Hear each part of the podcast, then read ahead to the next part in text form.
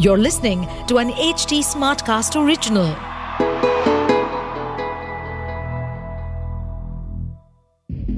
जो आपका खास है, क्या उसके लिए भी आप ही खास हो या वो आपके साथ बस अपने मकसद के लिए है दहशत पॉडकास्ट की इस सीरीज़ को सुने और जाने कि लोग कैसे साम, दाम, दंड, भेद के ज़रिए आपको शिकार बनाकर लूट, पाट, रेप, मर्डर, चोरी, विश्वासघात जैसे अन्य क्राइम को अंजाम दे सकते हैं। सुनिए, डर और खौफ से भरी इस सनसनीखेज कहानी को।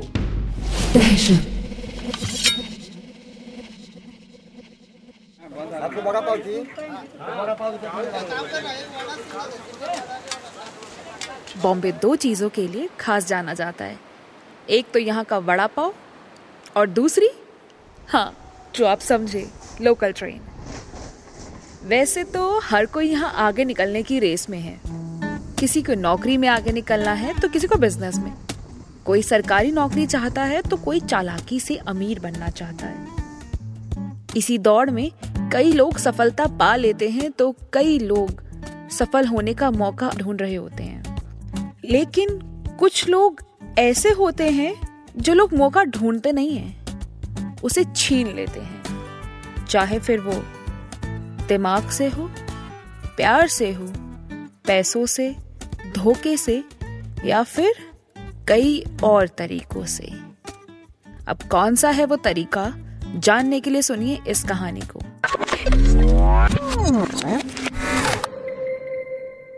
शाम के पाँच बज रहे हैं। दुग्गल ग्रुप ऑफ़ कंपनीज़ के कॉरपोरेट ऑफ़िस में काम करने वाले दो एम्प्लॉय शिव प्रसाद और सागर पांडे जो एक छोटा सा ब्रेक लेकर अपने ऑफ़िस से बाहर आए थे। और अब वो दोनों वापस अपने सीट पर जा रहे हैं। इतने में शिव बोलता है क्या पांडे तुम्हारे नाम तो चारों तरफ़ छाया हुआ है। लगता है इस बार तुम्हारा प्रमोशन पक्का होकर रहेगा। सागर जवाब देता है भाई अगर ऐसा हुआ ना तो तेरी पार्टी फाइव स्टार होटल में पक्की। ये सुन के शिव की आँखें चमक उठती हैं। और वो खुश होकर बोलता है ऐसा तो है भाई। मैं तो भगवान से यही मांगूँगा कि अगले हफ़्ते का प्रमोशन तेरा ही हो। इसी बहाने तू पार्टी तो देगा। वैसे काफ़ी लोग इस प्रमोशन की उम्मीद लगाए बैठे थे लेकिन तूने सबसे ज़्यादा टारगेट करके बाकी सबकी उम्मीदों की बैंड बजा दी। भाई देख मैंने जो भी हासिल किया अपनी मेहनत से किया है। अब बाकी लोग नहीं कर पाए या नहीं हो पाया या कुछ और रीजन हुआ अब हम क्या कर सकते हैं? हाँ हाँ भाई मैं तो जानता हूँ। अच्छा एक बात बता शिव। तू तो टेक्निकल डिपार्टमेंट में है ना? तुझे ये सब कैसे पता चलता है? भाई टेक्निकल में हूँ इसीलिए सबसे मिलता रहता हूँ और सबकी सुनता रहता हूँ। वाह बेटे तेरा सही है। चल अब घर चले। ना ना भाई तुम जाओ घर। हमें तो अभी बोर्ड मीटिंग के टेक्निकल सेटअप के लिए रुकना पड़ेगा यार। ये सुनकर सागर हँसते हुए वहाँ से घर निकल जाता है।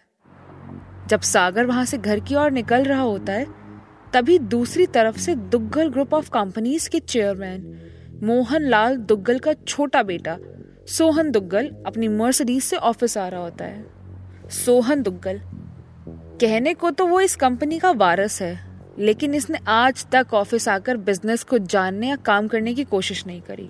इसको सिर्फ़ पार्टीज़, लड़कियों में दारू पीने में ही मज़ा आता है। अब उसे बिज़नेस है तो प्यार नहीं है क्या उसे खुद से भी प्यार नहीं? ये बताना मुश्किल है। खैर, थोड़ी देर बाद एक दूसरी मर्सिडीज ऑफ़िस की पार्किंग में एंटर होती है। ये गाड़ी मोहन लाल के बड़े बेटे रोहन दुग्गल की होती है। रोहन दुग्गल वैसे तो पाँच साल से विदेश में था और कुछ ही दिन पहले बिज़नेस में मास्टर्स कंप्लीट करके वापस इंडिया लौटा था। लेकिन इसका स्वभाव सोहन से विपरीत है, क्योंकि ये सोहन की तरह अयाशी नहीं करता। बल्कि हेल्थ को लेकर सचेत रहता है। काइंड ऑफ़ फिटनेस कॉन्शियस इसलिए सिगरेट शराब पार्टीज़ लड़कियाँ, या रात में बाहर तक घूमना, उन सबसे तो इसका कोई दूर दूर तक नाता नहीं था।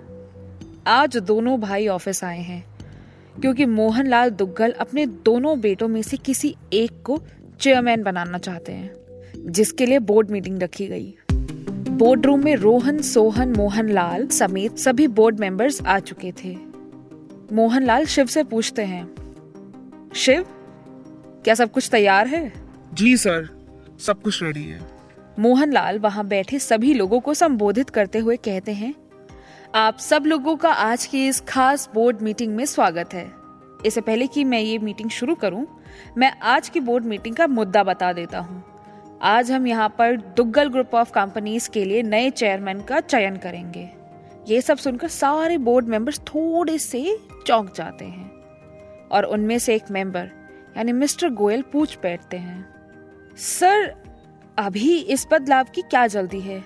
अभी तो आपके दोनों बेटों की एंजॉय करने की उम्र है। और जहाँ तक बिज़नेस की बात है, यहाँ सब कुछ तो अच्छा चल रहा है। मोहनलाल ये सुनकर गंभीरता से मिस्टर गोयल को जवाब देते हैं।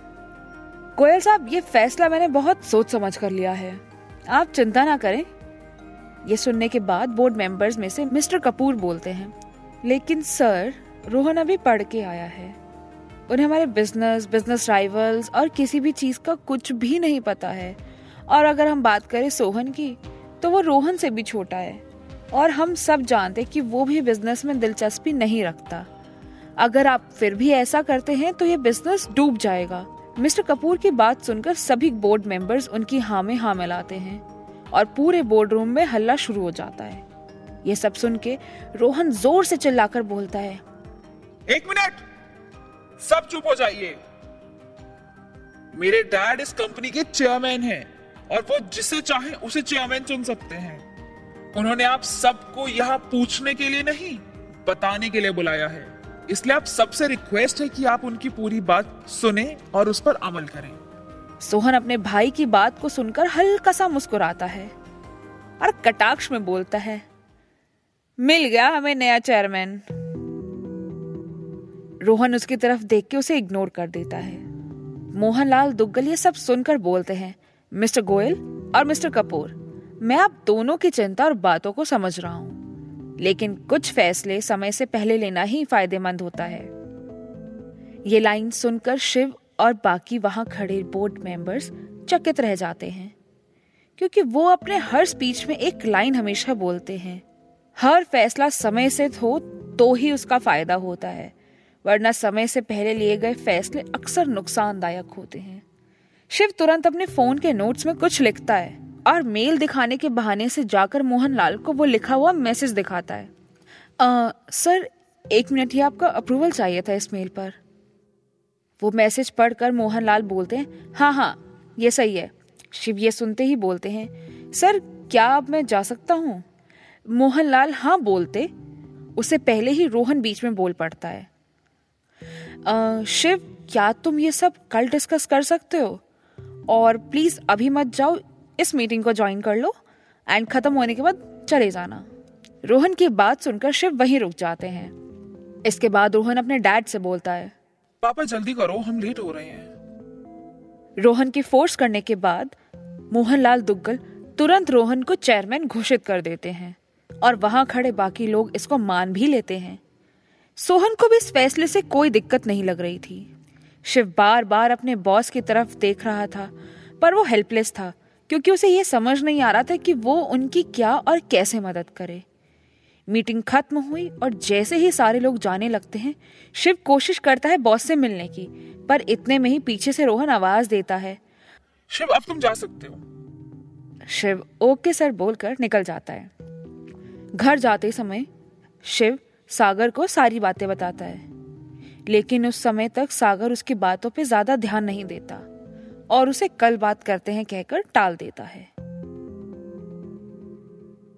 अगले दिन शिव रोज की तरह उठता है रेडी होकर ब्रेकफास्ट बना ही रहा होता है कि उसका फ़ोन बजता है। शिव फ़ोन उठाकर हेलो बोलता है तो सामने से सागर जवाब देता है भाई तेरा शक सही था यहाँ तो कांड हो गया। मतलब? भाई टीवी पे न्यूज़ देख।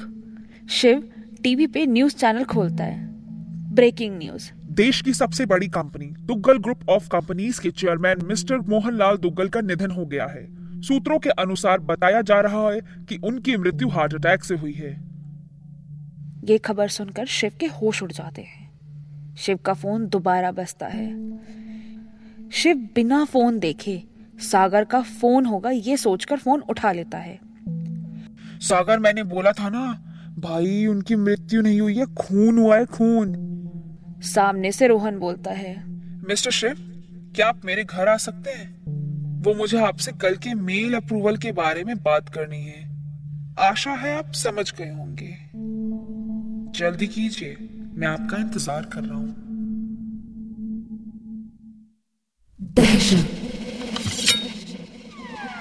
दहशत। पॉडकास्ट की इन काल्पनिक कहानियों का वास्तविकता से कोई संबंध नहीं है। ना ही हमारा उद्देश्य किसी व्यक्ति विशेष समुदायों को ठेस पहुंचाना है। इसलिए इस पॉडकास्ट सीरीज़ को केवल मनोरंजन के लिए सुने। लेकिन सावधान और सतर्क ज़रूर रहिए। इस कहानी को लिखा है शौर्य त्यागी ने। इस कहानी की आवाज़ और प्रोडक्शन दीक्षा चौरसिया की है। साथ ही इसके साउंड एडिटर हैं Sanju Ibrahim. To stay updated on this podcast, follow us at HT Smartcast on all the major social media platforms. To listen to more such podcasts, log on to www.htsmartcast.com.